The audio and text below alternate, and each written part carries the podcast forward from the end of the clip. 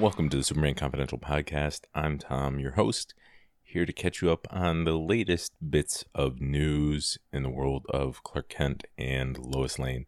So, not a ton to get to, but a little bit of things, some updates, mostly on the film side, minor bit. We've talked a lot lately about what is going on with all the changes Warner Brothers Discovery merger, uh, Toby Emmerich being gone, Walter Hamada, the president of DC Films, I believe is his title, in limbo right now. All sorts of different things. But Variety had an article about the future of DC Films with recent changes. And this is some of this article is rehashing things we know, we've known already, and predicting what is going to happen in the future and what the process will be like. So I think it's mostly uh you know most of this is news most of this is stuff we know but i think they had a little bit of original reporting here and maybe some speculation. Can't tell if it's speculation or if it's just information they're getting from sources close to the situation. But Michael DeLuca and Pamela Abdy, they're taking on a role in WB Films, but they're not going to be controlling DC Films. We already knew that, but they want to have a hand, but they're not going to be particularly in control of whatever DC film specifically. It's going to be different silos. There's going to be Warner Brothers Films, I think WB Animation, and DC films. And Warner Brothers Discovery, as we know, is looking for someone to be in charge of DC movies and television. Maybe someone to be in charge of everything DC and keep it kind of its own separate thing, uh, which is a, a tall task. But there's no timeline or expectation or any real names yet as for who might actually be doing that, uh, assuming they're able to move forward with that. But one interesting part as we get to Superman here is uh, this from the article, and this is a quote Whoever takes over the division will face challenges, including the fate of Superman. Henry Cavill, who played the part in Man of Steel and other films, is aging out of the role, and the studio has yet to finalize plans for the Superman film that was being developed with a script from acclaimed author, acclaimed author Ta-Nehisi Coates. So that doesn't tell us much. I mean, we all, you know, the thing I'm wondering here is are they saying Henry Cavill is too old, or is that something they're getting from the studio saying, you know, some exec in the studio, yeah, probably, probably not going to be Henry Cavill uh, because he's old. Uh, now, I think most of us would say Henry Cavill's not old. I think he's 39. He's in tremendous shape. I mean, he's built, looks more like Superman now than he did when he was cast 11, 12 years ago, whenever that was, that he was first cast as Superman. Um, and Amy Adams, I think, is is 47 now, but they both could play their roles, lead the franchise for several more films, several more years. I don't think anybody really thinks that's a problem. Um, but from the studio perspective, looking back here, you know, we always think, what is the studio thinking? And if they're thinking of this as sort of a fresh start, then they might be wanting to start with someone closer to 25 or 30 than 40 uh, for the lead. I'm not saying whether that's right or wrong, but we just kind of know how studios work.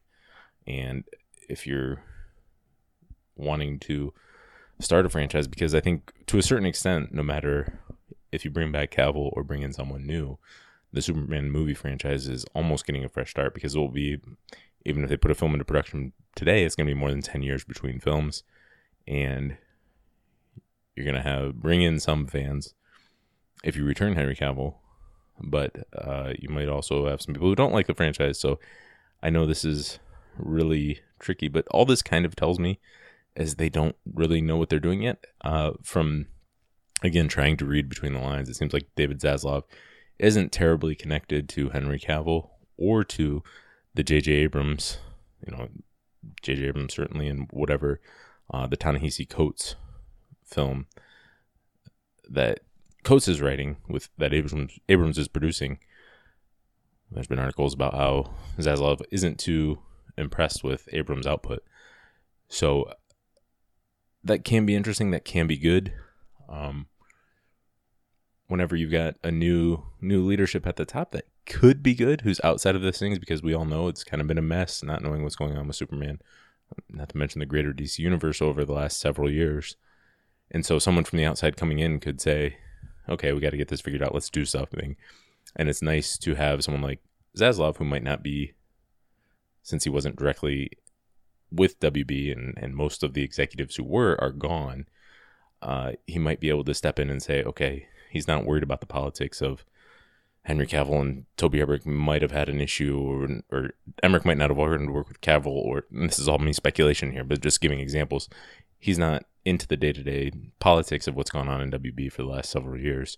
So he might have a fresh perspective and be able to have a clearer line of sight on what to implement for DC films or whoever he hires to implement things for DC films. You can say the same thing, might be able to have a clearer vision.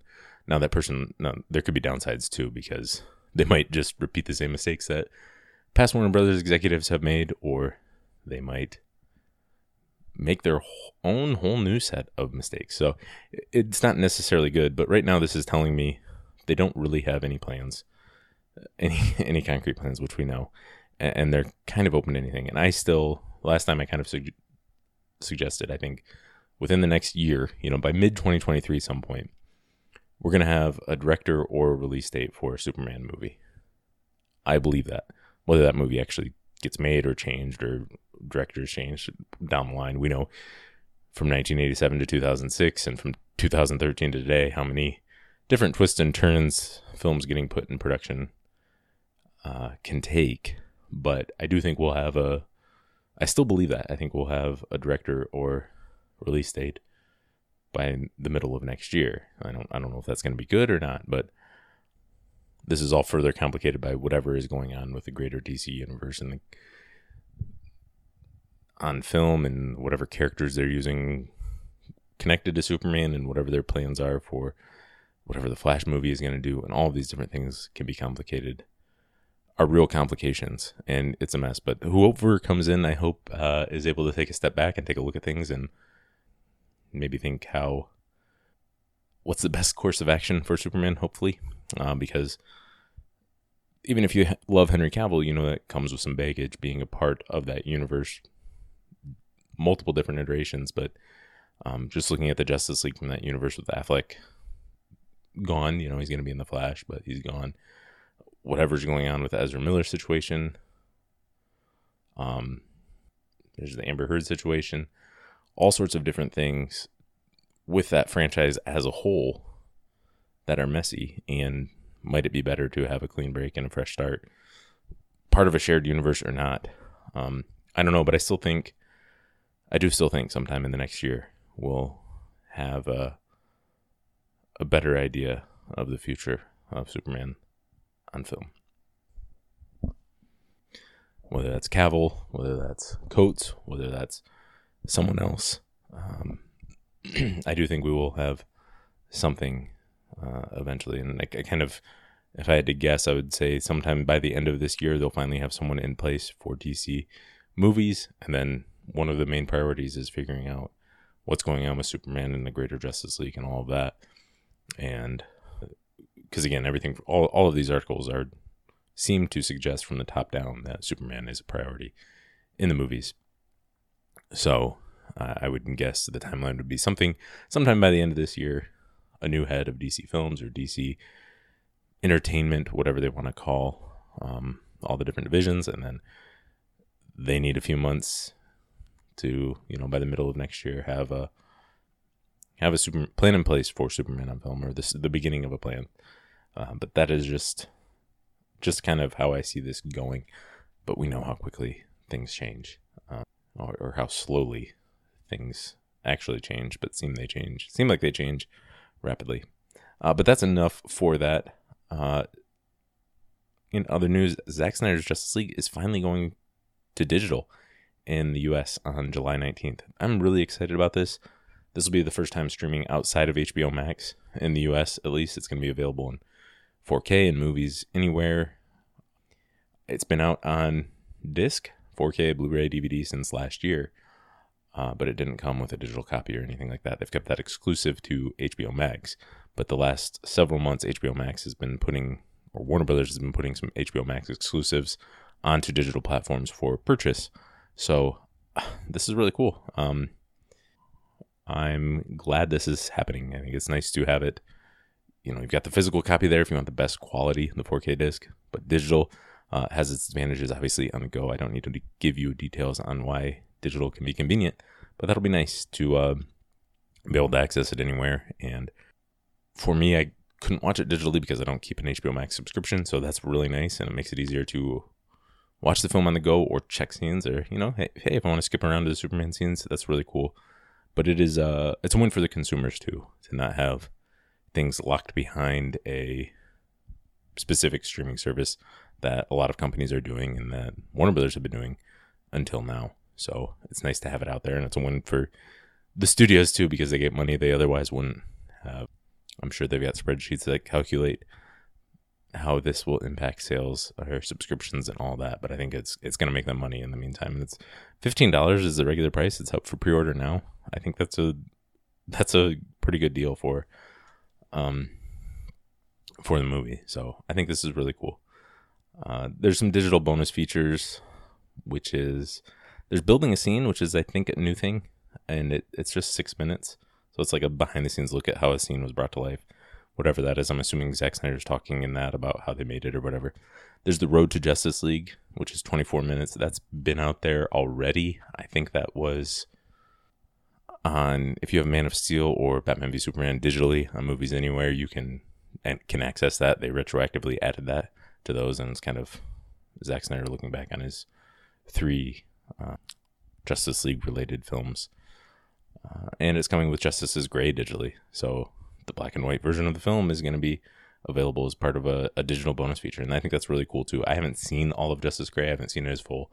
I've jumped it around to different scenes and stuff like that. But maybe I will finally uh, watch the whole thing now that it is available. Going to be available digitally as a bonus feature. Animated movie news Batman and Superman Battle of the Super Sons was officially announced. This has been mentioned, I think, going back to last year. There's a trailer on YouTube, which I gotta say, the first thing I saw in the trailer was that it's PG 13 for violence and language, which I was a little surprised by. I always talk about how these animated movies, I know they're targeted towards adult and they know their market and everything like that, but I'm always surprised they're not a little more family friendly, a little more um, accessible for younger ages. And I think it would be a great way to introduce future generations to these characters. But specifically with this one, the Super Sons, I think the, the whole point of doing a Super Sons animated movie would be for kids in the five to 10 range. Um, seeing it on a, a DVD shelf or seeing it on a digital retailer, seeing it on Vudu or iTunes, and saying, "Hey, what's this?" So it's this what are the Super Sons? What's that? And that'd be a new way to get people into it. So PG thirteen. I mean, I don't know. Maybe this will be perfectly fine for for younger children, and I'm I'm blowing this out of proportion. But it's a little surprising that you would not make it PG or something a little more uh, accessible because I'm sure this will turn away some people, you know, some parents from from buying it or watching it when it seems like it would have been a, a great way to bring in films or bring in people to these characters. But it's got the uh, CG animation and it's a, different style than we've seen. I'm not sure how I feel about it yet. I think some of it looks really cool. Some of it maybe is a little jerky in motion, but that could just be the YouTube trailer. Um, but all in all, I think it looks interesting, and I'm willing to try it out. Uh, it's got Starro taking over the world. It looks like John is going to be 11 year old, 11 years old in this. John Kent. So, um, some of the voice cast Travis Willingham, who did Superior Man in the Red Son animated movie, is Clark Kent Superman. He's got a little different voice than I was expecting, but we only got a little bit of that in the trailer, so I'm curious how that turns out. Laura Bailey is Lois Lane. She was also Lois Lane in Injustice. Uh, Willingham and Bailey are apparently married in real life, so that's neat, I guess. If they're if they're going to be playing a married Clark and Lois, I wonder how they if they add anything extra because you know bring anything extra for their voice recordings um just chem- in terms of chemistry and that kind of stuff. We saw that with jerry o'connell and rebecca romijn in the death and return of superman movies so maybe they're going to do recapture some of that here. Darin de paul is lex luthor jack dylan grazer who is known for as freddie freeman in the shazam movies uh, is going to be voicing john kent. Zeno robinson is jimmy olsen. Nolan north who this is a cool bit of casting. Nolan North is Superman, and Conner Kent and Young Justice. He's done other voice work. Is Jor El? I think that's pretty neat uh, to bring him back in there. So uh, this is going to release October 18th on all the normal ways 4K, Blu ray, digital, all of that. Um, I'm not terribly excited for this, but I'm, you know, writing down, looking things over. I'm, I'm hopefully can enjoy it a little bit. I really enjoyed the Super Sons title during the Rebirth era, that whole dynamic. But uh, once John was aged up to 17, and then again to, or, or made given the name Superman, uh, I lost both of those times. I kind of lost any interest in the character, and it kind of retroactively made me like Rebirth a little bit less because a lot of the seeds for that were planted. Um, mainly when he was aged up and, and named Superman. Anything original or unique about the character was mostly gone. So I haven't. I've been really disappointed in that, but um, seeing this trailer even a little bit kind of reminds me of the the things I liked about Super Sons and that title and the Rebirth era in general. Little bit of other animation. A RWBY Justice League crossover animated movie is in the works. I was not familiar with RWBY. It's RWBY, other than I'd seen that RWBY Justice League comic books existed, a crossover. So there was a 2021 comic book crossover between the two titles. They are available on DC Universe Infinite. I had re- I read the first issue. I took a a leap of faith. I think it was the issue was called "The Farm Boy from Far Away" or something like that. I took a leap of faith that that was about Superman, and I I was correct. Uh, it's very different. Clark is.